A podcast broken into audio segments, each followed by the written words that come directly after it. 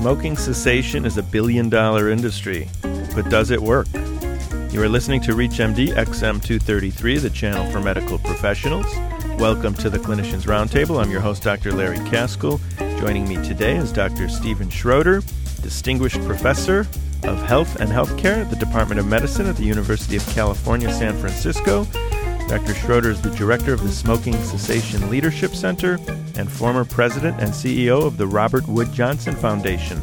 Welcome to the show, Dr. Schroeder. Thanks, Larry. It's good to be with you. Do smokers really want to quit, or are they just kind of uh, forced into quitting?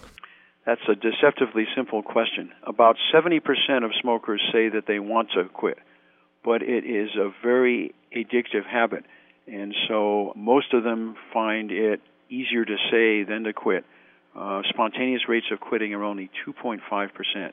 That's the bad news. The good news is that now there are more ex smokers than current smokers. That is so good news. stay with it. What is so great about nicotine? What is nicotine actually doing in the brain?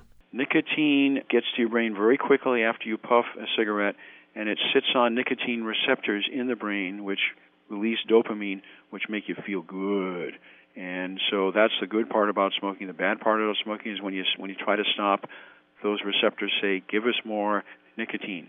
And if you look on imaging at the brains of smokers versus non smokers, there's an uptake of receptors. So the smoker has many more nicotine receptors in his brain, and those receptors get hungry. They say, feed me more nicotine. Why does our brain have nicotine receptors? That's a good question. So, what evolutionary plus is there? I don't really know, but there are other receptors in the brain for cocaine, for heroin, for alcohol, for chocolate. There must be some evolutionary advantage from doing that. It may be that in the great hunt for deer or tigers or bear, uh, nicotine made you concentrate better. So there are some benefits of nicotine. We've demonized nicotine, but I, I like to kind of separate the difference between nicotine and cigarettes. Well, the only thing that I know of medically that nicotine makes better is ulcerative colitis. Right. When they quit smoking, they flare up. It can flare up. Also, there are a number of people with chronic mental illness who it is said self medicate. Mm-hmm. The science on that is probably not as good as one would like, but certainly uh, on an anecdotal basis, people like it. And if you go to an AA meeting, apparently Everybody there them, smokes. everybody, the air is thick with smoke. And schizophrenics all smoke like three packs a day. and they smoke at a much higher rate. They smoke many more packs, and they smoke that cigarette right down to the butt. What's the average person doing out there when they want to quit? Let's say they're going cold turkey. How many people do that, and how successful is that? So most people who want to quit do it cold turkey. Their success rate isn't very great, but because there's so many more of them who try it that way, probably the greatest number of quitters are people who've done it cold turkey. But the spontaneous rate of quitting is two and a half or three percent, and those numbers go up um, with uh, extra help. If I was a smoker, I would, you know, as a physician, I would think, okay, well, I need the nicotine, so why not continue with my nicotine just with either a patch or inhaling it and get rid of all of the other nasty chemicals? Okay, so the most important thing I'm going to say on this phone call is that nicotine does not cause cancer. Nicotine does not cause cancer. And so the choice between staying on a patch or a gum much longer than the FDA says, which is usually say two to three months, is so much better than staying smoking. It, it would be great. But most people who use nicotine replacement therapy are able to get off it. I'm wondering, since nicotine has such euphoric benefits, was it ever studied or did they ever study nicotine patches in treating depressions? It doesn't seem to work. What happens, of course, is that smoking gives you a jolt, and the patches and the gum and even the uh, in- inhalers don't give you quite as high of a spike. Um, so, what they tend to do is take the cravings off so that you're not missing smoking, and then if you smoke on top of the patch, you don't get quite the buzz because the nicotine receptors in the brain are already partly uh, occupied. All right, let's move into the different ways that we have available to actually stop smoking. Okay? As you know, there are numerous, numerous ways to do it. Do you have a favorite? Well, let me just sort of start with this sort of overall view. There are four responses to a patient who smokes. One is, I don't have time, unacceptable. The other three are okay to do. The first is, be an expert. The second is have systems in your practice or your hospital where you can send the patient.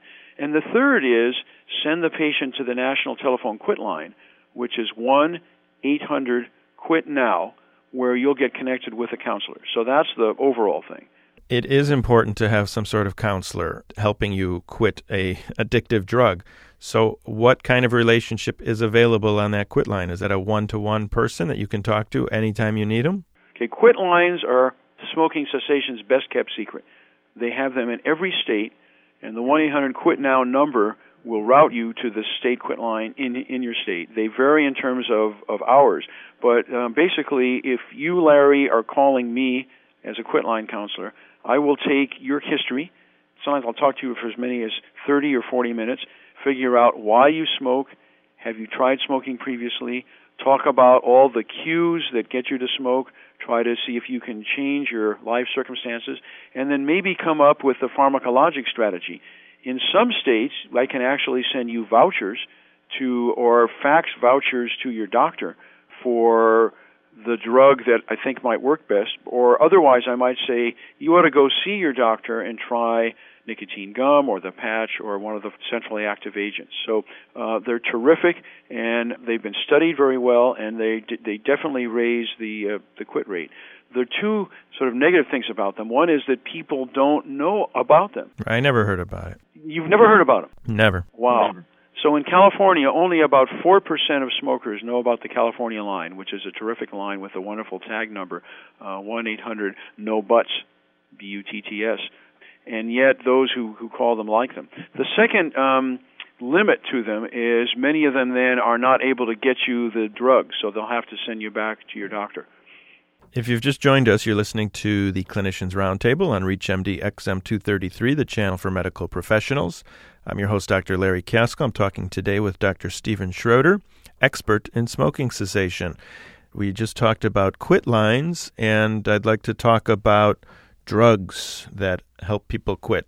So there are five different forms of nicotine replacement therapy.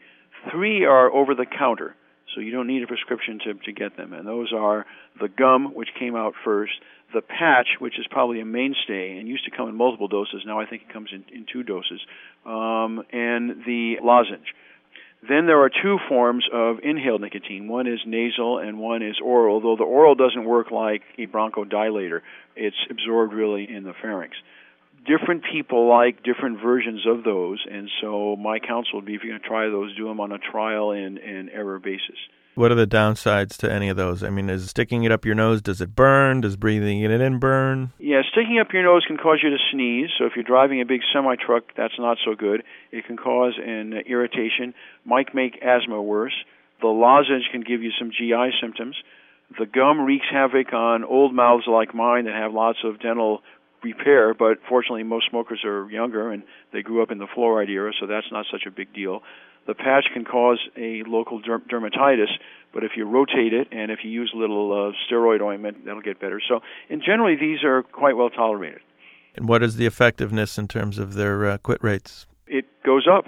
If the normal quit rate in cold turkey is two and a half or three percent, the quit rates can be five, ten, fifteen percent. Depends also on whether you couple that then with good counseling because counseling by itself also increases quit rates. And just having the doctor or the nurse or the pharmacist say, Mr. Jones, uh, I think you ought to quit. Here's the reasons why, can double the quit rate. So the doctor is the treatment. If you miss the opportunity to help a smoker quit, you have done that smoker a real disservice. I have found by doing spirometry on my smokers, it gives a nice little lung age, and it usually is usually shows a 21 year old to have a 66 year old lung age, and that kind of scares the hell out of them.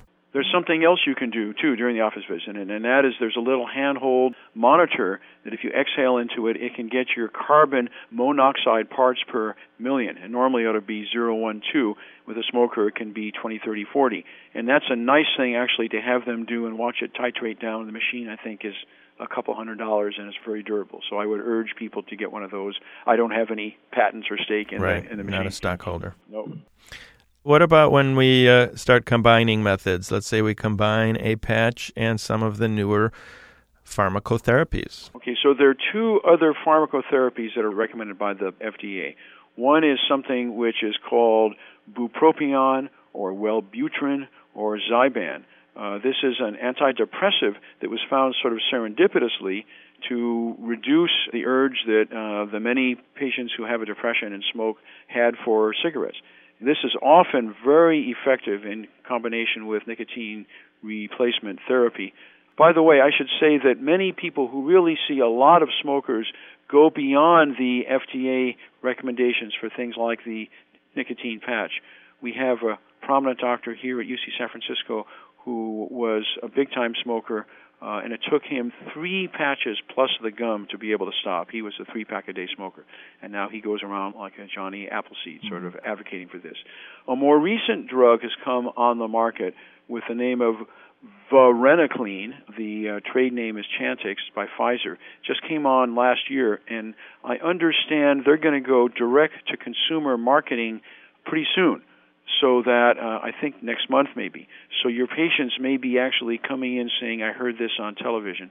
This is a targeted drug. It actually is designed to sit on the nicotine receptors in the smoker's brain, and it does two things. One is it makes them crave the nicotine less, so it takes away that craving. And the second, if they smoke while they're on it, they don't get the kind of a buzz. What we don't know yet is whether you can combine this drug with other drugs, such as nicotine replacement or Zyban. And we also don't know whether it works in the many patients who have psychiatric illnesses who also smoke. So the jury's out on Chantix. Well, the trials are very impressive. There were trials in last summer's JAMA which showed that the rates actually were higher than any other drug. The cautionary note is that these patients also had quite intensive counseling, but the drug reactions were small, didn't look like anything were, were was was serious. So a lot of people are excited at this, and there are really two basic good good news about this this new drug. One is it's nice to have a new drug, and secondly, if Pfizer is going to market this, it's going to impel many exactly many right. more smokers are going to say maybe it's time for me, me to quit. Last question, Dr. Schroeder. Laser acupuncture. Hypnotherapy, acupuncture, a lot of different things are used to treat smoking. Some people have quit from them, but the science hasn't held up. So these are not an approved, recommended, evidence based treatment. On the other hand, if, if it, it works, works, do it. Right. On that note, I'd like to thank our guest, Steven Schroeder, very much for joining us today. I'm Dr. Larry Kaskel, and you've been listening to the Clinicians Roundtable on ReachMD XM233, the channel for medical professionals. For comments and questions, send your email to xm at reachmd.com, and thank you for listening.